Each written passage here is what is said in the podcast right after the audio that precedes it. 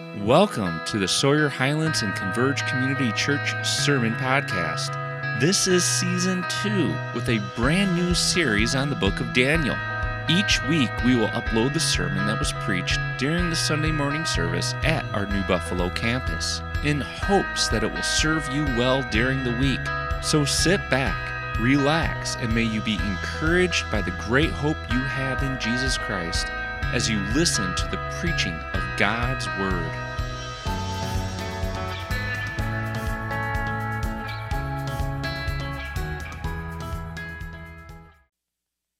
ago and I just like was bawling. I was like, whoa, this is so true. It's so helpful for my soul. I'm Pastor Rob, and it's great to worship with you today. Thanks for being here. And uh, I got a picture in my slides. All right, what is that? That's like public enemy number one. You know, I don't think we'll look at a Kleenex or hear a sneeze uh, the same after seeing that or experiencing that. And I bring it up because it makes us sick but we can't see it. Uh, we can see it with a microscope, um, but we don't quite understand it. Scientists are still trying to figure out, and life marches on, doesn't it? You got to go to work. You got to go to school. You got to do chores. You got to go shopping. Um, we can't stop living just because we don't understand everything. We don't have it all figured out. That's true in the 21st century, but it was also true in 550 BC. We've been studying the book of Daniel, and Daniel didn't have COVID 19, but he, he had something, he had a vision, it just made him sick. Not in a physical sense, but just made him just sick to his stomach. He didn't understand it, and he had to go on with his business. And I think in Daniel chapter 8, it's a good example for us of faithfulness in hardship. Faithfulness and hardship. If you have your Bibles, let me encourage you to open to your Bibles, electronic or paper, to Daniel chapter 8, starting at verse 1. We're going to walk through this text. I've got Pat Huckstra is going to read for us a little bit of it, and I'll need a mic, uh, sound people. Um, so wherever we had the mic for announcements, I think it's still over there. Um, Mark's going to grab that for me. Pat's going to read for us if you want to come up here. Um, if you have your Bibles, open up to chapter 8. Daniel's the prophet. He's abducted from his family and his homeland and transported 900 miles away to an area of Iraq, raised up, and uh, it's about 530 BC. He writes this, this vision down, and we're working through it chapter by chapter. So let's look at verse 1. I'm going to hold this for you. In the third year of the reign of King Belshazzar, a vision appeared to me, Daniel, after that which appeared to me at the first. And I saw in the vision, and when I saw, I was in Susa, the citadel, which is in the province of Elam. And I saw in the vision, and I was at Ulai Canal I raised my eyes and I saw, and behold, a ram standing on the bank of the canal. It had two horns, both horns were high, but one was higher than the other, and the higher one came up at last. I saw the ram charging westward and northward and southward. No beast could stand before him, and there was no one who could rescue from his power. He did as he pleased and became great. Thanks, Pat. Sure. Let's pray. God, we need you. I need you. May the words of my mouth, the thoughts of our hearts please you. You are our rock and our redeemer, our only hope of salvation. You are true and good, the way, the truth, and the life. Jesus, we pray this in your precious name. Amen. So we're going to, let's zoom out before we zoom back into chap- to chapter 8, verse 1. Does anyone know, the pastors we, we got together were like, how do we capture the book of Daniel in a sentence? Does anyone remember that sentence? Can anyone say it?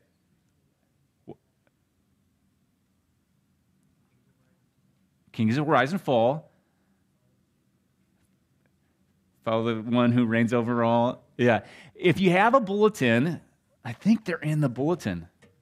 Yeah, on the back, there's a graphic. In, in, the top of the graphic, it's there. I want us to say it together if you have a bulletin, just to get us in, in our head. Okay? Do you see it? All right, let's ready. As kingdoms rise and fall, remain faithful to the king who rules over all. Nice job. So, kingdoms rise and fall. Why did we say this? Well, in chapter 1, Judah, in what we know as Israel today, Judah, the southern kingdom, falls to the Neo Babylonian Empire. And then in chapter 5, you have Belshazzar and the writings on the wall, literally. And the Neo Babylonian Empire is going to fall to the Medes and Persian Empire. In chapters 2 and 7, we get a picture through a dream and through, through another dream of more kingdoms, more kings and kingdoms that rise and fall. And, and, it concludes with the one king that will reign forever and the one kingdom that will never fall God's kingdom. And that's why we came up with this. And in chapter 8, the big picture, if you're taking notes, and I, I like to take notes just so my brain just keeps thinking uh, like ADD all over the place. So I kind of write things down and put it down on paper. God gives us a sneak peek from time to time of things that can be really disturbing and confusing, yet our job is to continue. I think that's what chapter 8 is about. It, we get a sneak peek from time to time of things that are really disturbing and confusing, yet our job is to continue. Uh, let me show you how to get there. So, verse 1, let's look at verse 1 if you have your Bibles. What does it tell us? It tells us it's in the third year of King Belshazzar. Who's he? Yeah, we have a Sunday school hour. We're kind of talking, kicking around this, this, this text. Let me encourage uh, you to join us at, at 10. Mike does an awesome job. I love working with him. Him and I share an office, and, it, and I get a lot of insight from him. We just walked, we walked through the text, read the text. Who is Belshazzar? Do you remember him? He threw this party in, I, I think it's chapter 5. Um, this threw this big party. A thousand lords are there. And then all these girlfriends. And he, he threw this big party, and he takes these, these holy objects that had been his dad had grabbed from the temple in Jerusalem that, that were used for worship. And they're drinking wine, and then he, he's drinking wine. They're all drinking wine, not to the, the King of Kings, but to all these gods of gold and silver and precious metals. And that's a no no. During this festivity, this disembodied hand writes on the wall, Mene, Mene, Tekel Parsin. In my interpretation of the Aramaic, my paraphrase is, You're dead. And, uh, and that, that's what happens. That very night, God takes his life. Um, and a secondary thought, don't mess with God. I think that's what we see in Daniel. Uh, chapter 8, verse 1 tells us that this vision that Daniel's about to have happens prior to this. Since t- chapter 5 is the last day of Belshazzar, if this is the third year of King Belshazzar, we know this is happening before chapter 5. So this is in, in order from what we've just experience. Same with chapter 7. Chapter 7 is the first year of Belshazzar. When is that? Well, it's about 449 BC, scholars say. 449 BC. Verse 2 tells us where this takes place in Susa. And I thought this was kind of funny. Susa, what's that? Where's that? Well, this is not the patron saint, the future patron saint of the marching band, John Philip Sousa. Um, that is S O U S A. This is S U S A. And it's in the middle of a region called Elam. Right there, where that red circle is, there's Susa. This is modern day Iran. So you hear about Iran in the news. That's where this is taking place in his vision. We've heard about this before in the Bible in Nehemiah chapter 1, verse 1. Nehemiah tells us that he is in Susa in the same place, the citadel. In Esther, you might have heard of the book of Esther. Uh, it's part of King Ahasuerus' empire. He has this harem, and God raises up Esther to be the queen. And she is in Susa. So this is very uh, a familiar place. Both Nehemiah and Esther happen after the fact, about 100 years after the fact. Um, what did Daniel see? He saw a ram on the bank of a river. Not this, or this. You might think of rams, but this uh, this ram. Okay? Um, I saw a ram, verse 8. Look at actually verse 4 look at your bibles verse 4 some of these were, i won't be projecting but verse 4 i saw the ram charging westward and northward and southward no beast could stand before him and there was no one who could rescue from his power he did as he pleased and became great if we remember anything about what god's revealing in these dreams and visions what do they these beasts represent Kingdoms, someone said it. Exactly. These represent kings and kingdoms. Right. And the vision goes on. Look at verse 5. As I was considering, behold, a male goat came from the west across the face of the whole earth without touching the ground. And the goat had a conspicuous horn between his eyes. I found this picture of the goat online. However, Daniel's goat's different. What's different about him? He's flying. It's a flying goat. What's different about him? He's a unicorn. A unicorn flying. His, the, the horns between his eyes, not on his side of his head. I, as I'm reading closely, you start noticing things. Wait a minute. And that's part of why this is kind of hard to read. So we're going slow, we're walking through this. The vision keeps going. Looking at, at verse 6 through 8, we hear what this animal did. I'm going to have Pat come up here and read verses 6 through 8, the next few verses.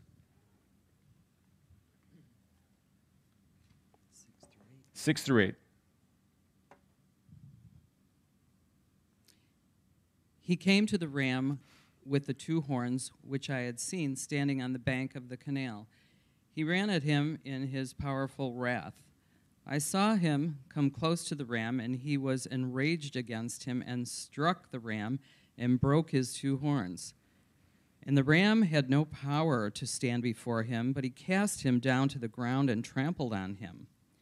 Then there was no one who could rescue the ram from his power. Then the goat became exceedingly great, but when he was strong, the great horn was broken, and instead of it, there came up four conspicuous horns toward the four winds of heaven. Thanks. The goat was on a successful warpath. Quote, the goat became exceedingly great, verse 8. However, note, his success didn't last. Verse 8 go, uh, goes on to say, But when he was strong, the great horn was broken. And what happens next? Four horns replace it. Go to verse 9. Look at verse 9. Out of one of them came a little horn, which grew exceedingly great toward the south, toward the east, toward the glorious land. Now, what do you think is the glorious land? Israel. Yes, exactly. Daniel and his readers would think this is a glorious land. He's stolen from his homeland. Think of your homeland, where you grew up. If you had any fond memories, you know, it's, he is, he's in his 60s right now, and he's not been back. He's enslaved in, in, in, in this, this wicked king's court and, or control. He's doing his job, and it's a glorious land. It's used one other time in, in chapter 11 or three times actually in chapter 11. He's talking about the promised land. It's the land where God's temple was. It's the land where God's presence w- was there in a palpable way. There's the Holy of Holies in the temple. Two weeks ago, we read Daniel in the, you know, in the lion's den. And why was he in the lion's den? Why was he thrown there? Is because he didn't bend his knee to the king. And instead, he bent his knee to the King of Kings and he prayed three times a day. And not only that, he prayed towards Jerusalem. He prayed towards this glorious land. Now let's go back to the vision. This little horn, we learn a little bit more. It's praying in the direction of this glorious land. Look at verse 10. It grew great even to the host of heaven. And some of the hosts, some of the stars, it threw down to the ground and trampled on them. So out of the four horns came a little horn that grew to be exceedingly great. It moves towards Israel and assaults heaven and its beings. Now, verse 11 it became great. This horn became great, even as great as the prince of hosts, of the hosts. And the regular burnt offerings was taken away from him. And the place of his sanctuary was overthrown. What's that? That's Jerusalem. That's the temple. And the host will be given over to it together with the regular burnt offerings because of the transgress- of transgression, and it will throw truth to the ground. And it will act and prosper. Who will prosper? That little horn. That little horn is going to prosper. It's going to throw truth to the ground. This exceedingly great horn became as great as the prince of the hosts of heaven. This is not good, folks. The exceedingly great horn overtook the sanctuary. It obliterated the sacrificial system of worship, the praise of God. How long is this going to last? How long is God going to permit this kind of desecration? That's exactly the question that God's angels or the, ho- the hosts, the holy ones, ask we get to hear this in verse 13 and 14. Daniel's having this vision. In verse 13 and 14, this is the question. And we hear this throughout the Bible. How long? They look at this horrible suffering, this injustice. How long? And this is what they ask How long is this vision concerning the regular burnt offerings, the transgression that makes desolate, and the giving over of the sanctuary and the host to be trampled underfoot? How long? And then they turned to Daniel, and he said to me, for 2,300, for 2,300 evenings and mornings. Then the sanctuary shall be restored to its rightful state. The angels or this host tell Daniel this vision has a, a bookend to it, it has a beginning and it has an end. It is going to end in 2,300 mornings and evenings.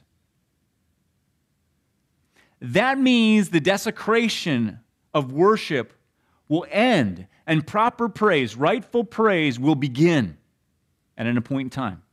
That's, a, that's Daniel's vision he has in the third year of Belshazzar, 449 BC. Now, how does he process this? I mean, we read it even today and we're like, what is going on? This is confusing. How does he process this? And remember, this is, this is like a full uh, body experience vision. He is awake. He is seeing this with his eyes. This is real. And maybe you've had a vision. This is disturbing. What would you do if after church you had this dream of a ram and this goat and the, the unicorn flying goat? Find verse 15. Look at verse 15. See how he responds. When I, Daniel, had seen this vision, I sought to understand it. That's a good thing.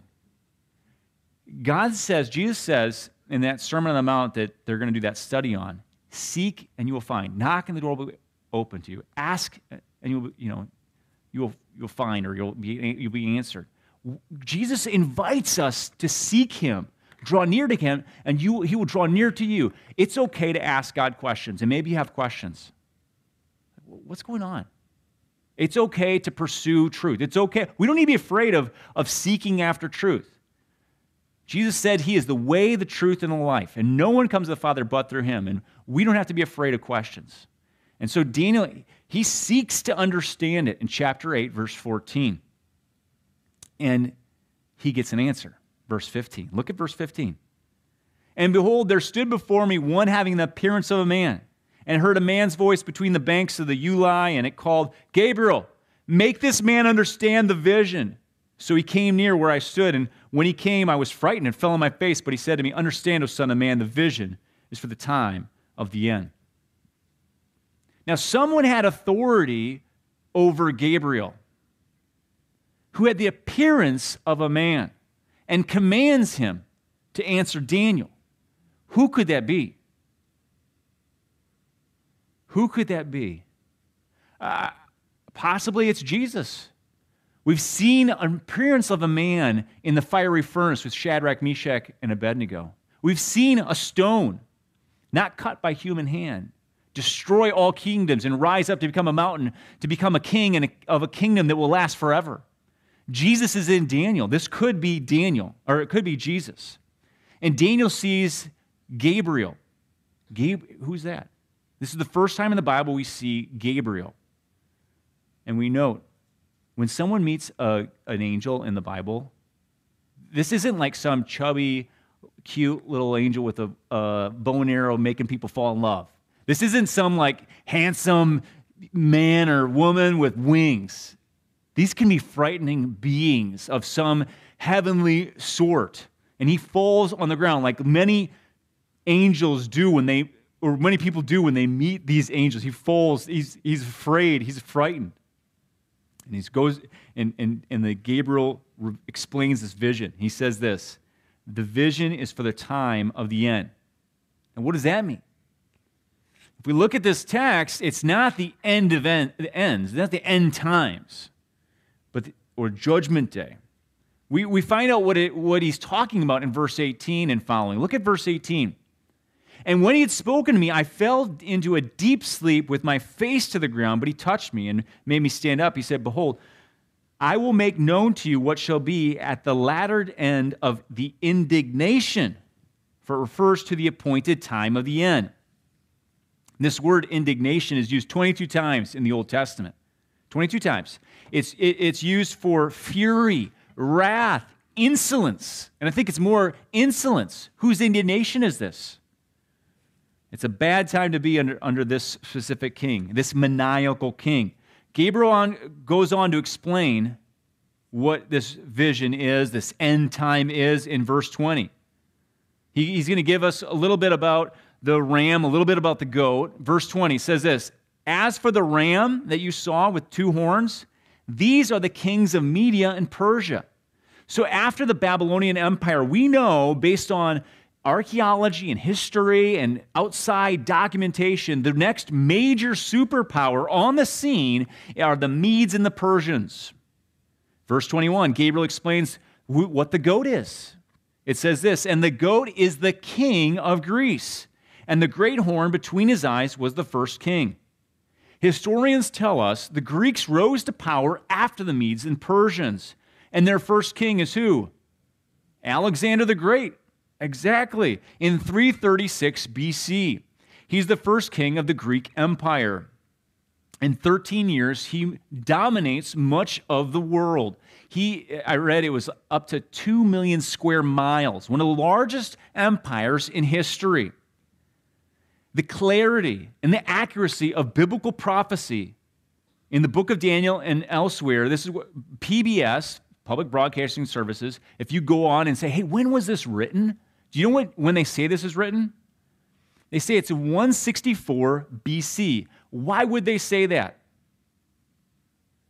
Well, they have a, some scholars say that that's what, that's what it is 164 a, a, BC. They don't believe that this actually happened. They call it a legend on their website. Why is that? Why is a scholar saying that? Because there's accuracy here. There is archaeological evidence, there is documentation historically outside of the Bible demonstrating the Medes and Persians come after the Babylonians. After them come the Greeks. And who's their first leader? It's Alexander the Great. They don't hold the, to uh, understanding that there's a God or a God it, it could communicate to his creation in the future before it happens. This anti supernaturalist perspective is, is a bias where they aren't going to listen to another scholar or promote a, a, a biblical vision. And our church, we see the Bible is true. The Word of God is true. And when it says something happens, it happens. We believe a God exists who created the world, that He can speak to His creation. And we can trust that. And so He is able to tell the future because He knows the future. He's able to communicate the future to people like Daniel, and He did. And so we can look back and say, you know what? When it says it's the third year of Belshazzar's reign, it's the third year of Belshazzar's reign. We don't need to try to reinterpret that just because it, it happens 200 years later in 336 BC. It's quite amazing how the Bible does this again and again and again. God is faithful, God is powerful, God is true. Gabriel goes on to tell us that the Greek king, this Greek king Alexander, will die, and after him will four other kings or kingdoms. And this parallels chapter 7. In chapter 7, um, I studied this uh, and shared a little bit up at Sawyer. Um, you have four beasts, remember? You have the first beast, the lion, the second beast, the bear, the, the third beast, this four headed leopard with four wings, and then this unknown beast that has these horrible teeth and claws. The first one, scholars say, is the Babylonians. The second one is the Medes and Persians. The third one, this leopard, corresponds to the with four heads, the four uh, generals that that reigned after after Alexander the Great. Verse 22 As for the horn that was broken, in place of which four others arose, four kingdoms shall arise from his nation, but not with his power. We know the generals did not have the power of Alexander the Great, who was assassinated, or not, who was probably assassinated at, at the age of 32. What happens next? Pat, you want to come up here and read for us verse 23 through 26? Verses 23 through 26.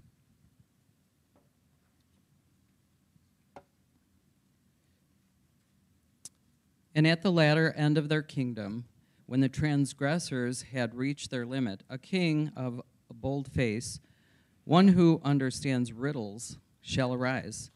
His power shall be great, but not by his own power, and he shall cause fearful destruction and shall succeed in what he does, and destroy mighty men and the people who are the saints. By his cunning he shall make deceit prosper under his hand and in his own mind he shall become great. Without warning, he shall destroy many. And he shall even rise up against the prince of princes, and he shall be broken, but by no human hand. The vision of the evenings and the mornings that has been told uh, has, is true, but seal up the vision, for it refers to many days from now.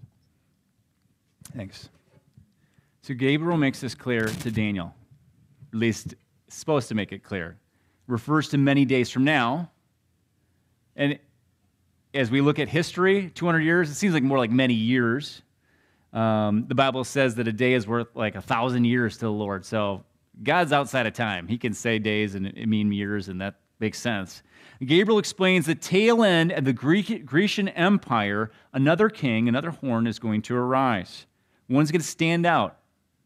And here's a list of things I saw here in the text. He is bold, understanding, powerful, terrifying, successful, destructive, destroying the mighty, destroying the saints. He's cunning, prospering deceit.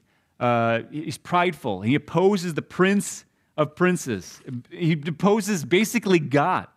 This little horn in chapter 7, you might remember there's this other little horn in chapter 7 who's just really bad, who makes, you know, Daniel anxious.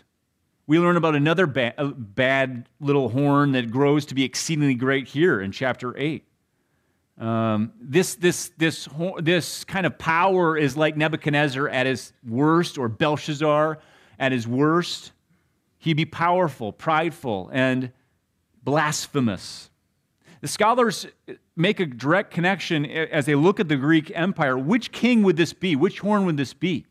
And there's a king by the name of Antiochus Epiphanes, um, the fourth, uh, Antiochus the fourth. This is one, one website said. In 168 BC, this is why they make this connection. The Greek king Antiochus IV Epiphanes invaded Jerusalem, captured the city. He marched into the Jewish temple, erected a, a statue to the Greek god Zeus, and sacrificed a pig on the altar of incense. Now remember, pigs were unclean to the Jews, and God commands people to only worship him. But Antiochus doesn't care. He's making a statement with his idolatrous abomination. In fact, the coin, that we have coins that still exist from his um, reign. And on it, it has a you know, picture of him and the, his name, and it says, God manifest. He believes he is God. In his pride, he's exalted himself above the prince of princes. We, we can look at uh, contemporary history, the Maccabees. Um, you may have heard of, of the book of Maccabees, the second book of Maccabees, chapter 5. I found this. It documents this guy's reign. It says, raging like a wild animal, he set out from Egypt, took Jerusalem by storm. He ordered his soldiers to cut down without mercy those whom they met and to slay those who took refuge in their houses. There was a massacre of young and old, a killing of women and children, a slaughter of virgins and infants. In the space of three days, 80,000 were lost, 40,000 to a violent death, and the same number being sold into slavery. This is horrible. This is sickening. And it makes Daniel sick. Verse 27 and I, Daniel, was overcome and lay sick for some days.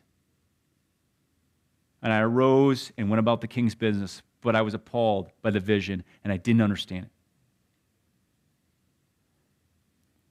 Chapter 8 ends kind of like, you know, chapter, chapter 7 ends and he's, his face, he's alarmed, the face turns color, and he seals up, you know, seals up the word. Here's, here he's overcome with just sick. I'm sick of this. This is horrible. And I don't get it. He's supposed to understand it. He doesn't get it. He's confused. And I think there's a lesson for us. What is that? The vision reminded Daniel that things are going to get tougher before they get easier. And maybe life is like that for you. Things get tougher. You hear some people say, you know, if you just do the right things, it's going to go work out, but it doesn't. Things are getting tougher before they get easier. How does that help? Daniel trusts God. We know where his life is, his trajectory is going, right? He is trusting God. In the midst of the, the lion's den, he trusts God, even in difficult times. Remember, Gabriel told Daniel that Antiochus' reign would end. But it's not by human hand. Uh, one scholar, a, a, commentator I read, this gal, she, she, I think she just nails it. This is what she says. This fact that he sees this, this fact is an indication that we are being introduced to a reoccurring historical phenomenon. The clever but ruthless world dictator who stops at nothing in order to achieve his ambitions. You insert that maniacal, the book proclaims that such rulers cannot ultimately succeed. Though they talk and act big, and though they cause great suffering to many, their end is sure. So, what does Daniel do with the sure end? Look closely at verse 27. I like this. He went about the king's business. Now, what king was this? Whose business was this? This is Belshazzar. Belshazzar never gets it. Daniel isn't in a position of prominence. He just goes about the king's business. And maybe you don't like your king or your past king. You go about your business. He goes about his business.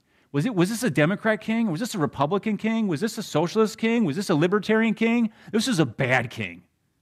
This is a bad king, and he went about the king's business. He doesn't remember Daniel. He served in obscurity. He served faithfully. He didn't complain. He didn't resist. He didn't protest. He didn't start a smear campaign or coup. He worked. He was faithful. Friends, we have it so good if you compare it to those in Afghanistan, right? Or Hong Kong, or North Korea, Nigeria. He was faithful. He didn't have it so good. Where is your hope? Let's press forward with our faith.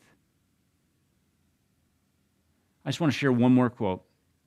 550 years after Daniel experiences this, and 150 years after Antiochus is put down, not by a human hand, we get Gabriel to speak one more time to us in our Bibles. This time he speaks to a young teenage girl in the Middle East with an explanation and a prediction that relates to Daniel. And this is what he said Don't be afraid. Mary, for you have found favor with God. And behold, you will conceive in your womb and bear a son, and you shall call his name Jesus, and he will be great, and will be called the Son of the Most High and the Lord God will give him the throne of his father David, and he will reign over the house of Jacob forever. And of his kingdom there will be no end. Where's your hope? What makes you sick? What questions do you have? Run to our Heavenly Father, the King of Kings and Lord of Lords who invites us to draw near to Him, not just on Sunday morning, but every day. In the beginning and the end of our day, let's run to Him. Let's go to Him and seek to understand and go about our business. Let's pray.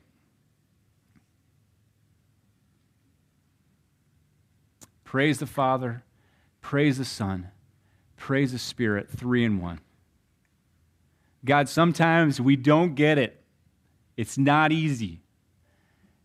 It can be sickening.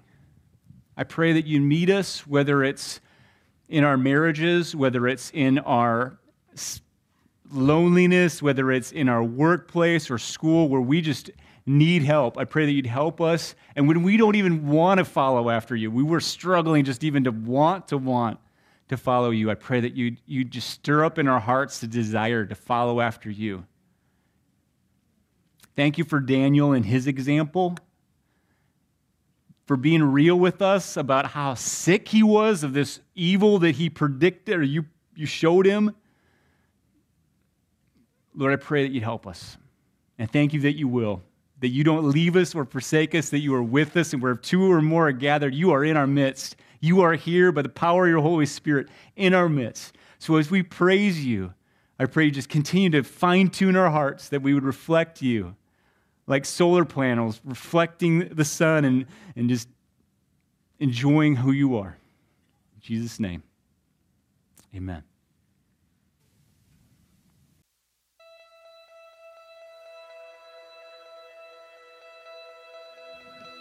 Thank you for listening, and we hope you enjoyed the message. If you'd like more information about Sawyer Highlands Church and Converge Community Church and the service times for both campuses, please visit our website at www.sawyerhighlands.org.